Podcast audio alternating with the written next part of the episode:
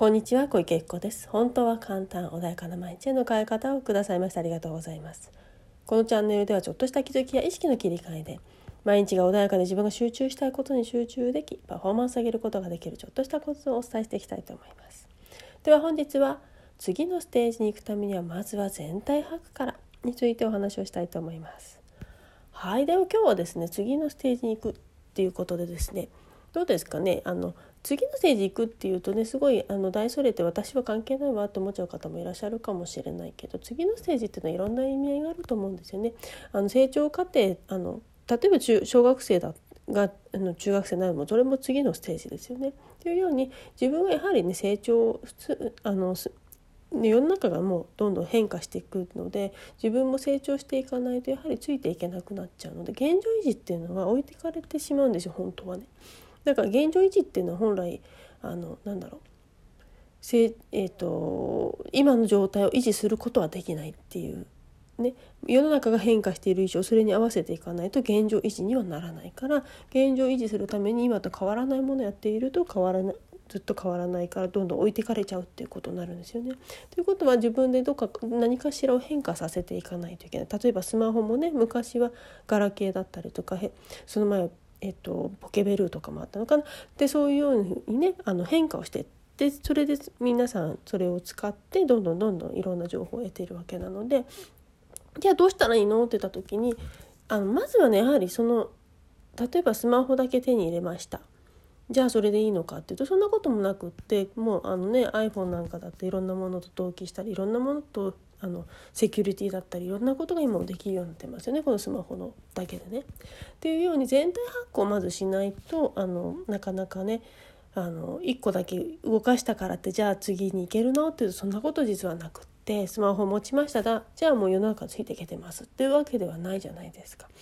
でっていうように自分のね会社だったりとかその自分の人生もそうですよねだからまず何かを変えな次のステージ行くためにはじゃあ何が引っかかってるんだろうか。自分では認識これがどうかなと思っている。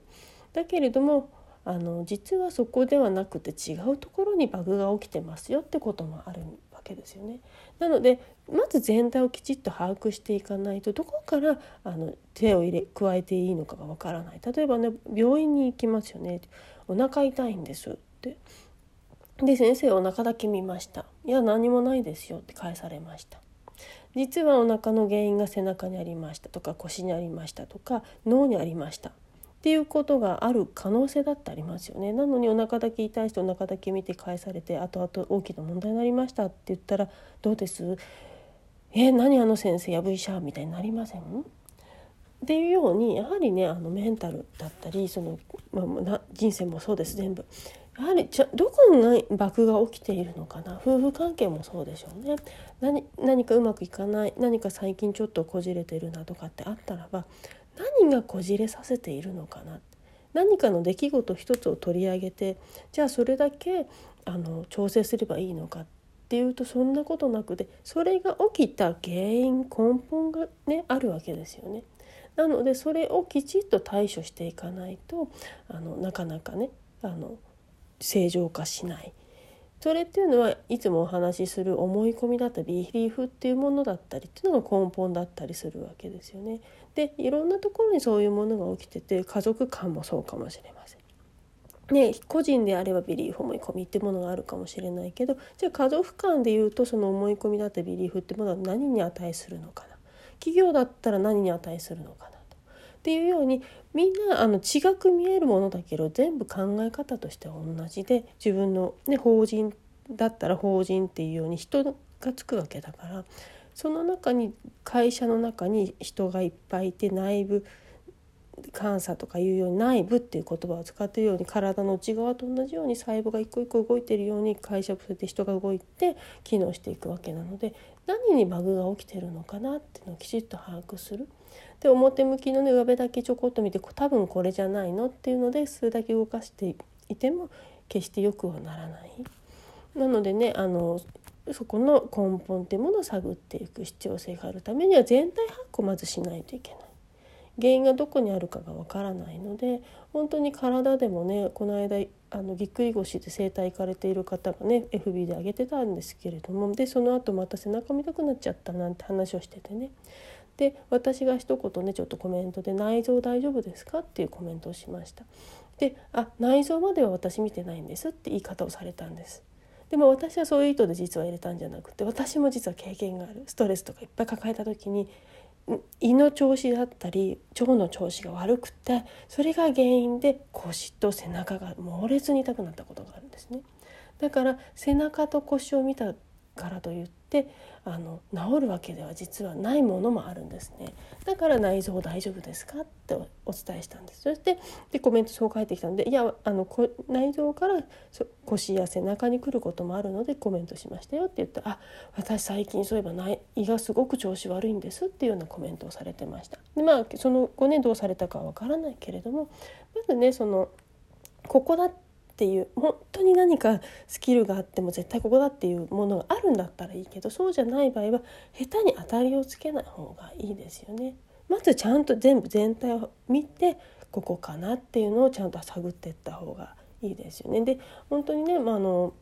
まあ、骨折とかであればねレントゲン取ってそこだけっていうのは分かるかもしれません物質的なものだからねでも内臓っていろんなとこに複雑に絡み合ってます同じように人間の心も複雑に絡み合ってますで会社もそうですよね。家族もそうです。そこには感情というものが発生しているから。だからやはりそこもねきちっと見ていかなければいけない。なのでまずはちゃんとね次のステージ行くためにはまず全体把握をしましょう。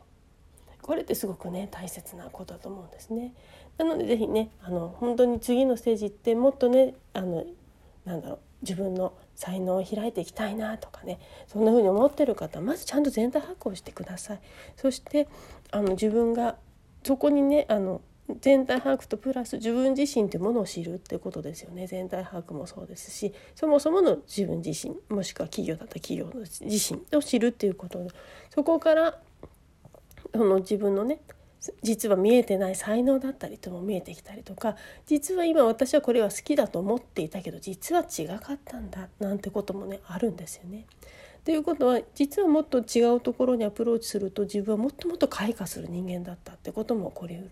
なのでまずは全体把握としっかりそうそれを把握するってことはとっても大切です。なのでぜひ次のステージ行くためにねぜひご自身のそういうご自分を知るっていう観察も必要だし全体像を把握する。家族だったら家族のねその全体像。その組織だったら組織の全体像を把握するってことをねされるとあのもしあの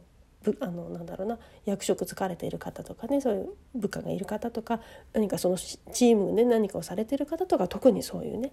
その全体把握をして何が今必要なのか誰の能力がね輝かせられて今は輝いていないのかとかね全体を見られるといいんじゃないかなというふうに思います。本日もくださいましてありがとうございました。またね今ねコンサルトもやってますしあの本当にセッションもやってます。ビリーフ等も改善しながら次のステージね行かれるようにあの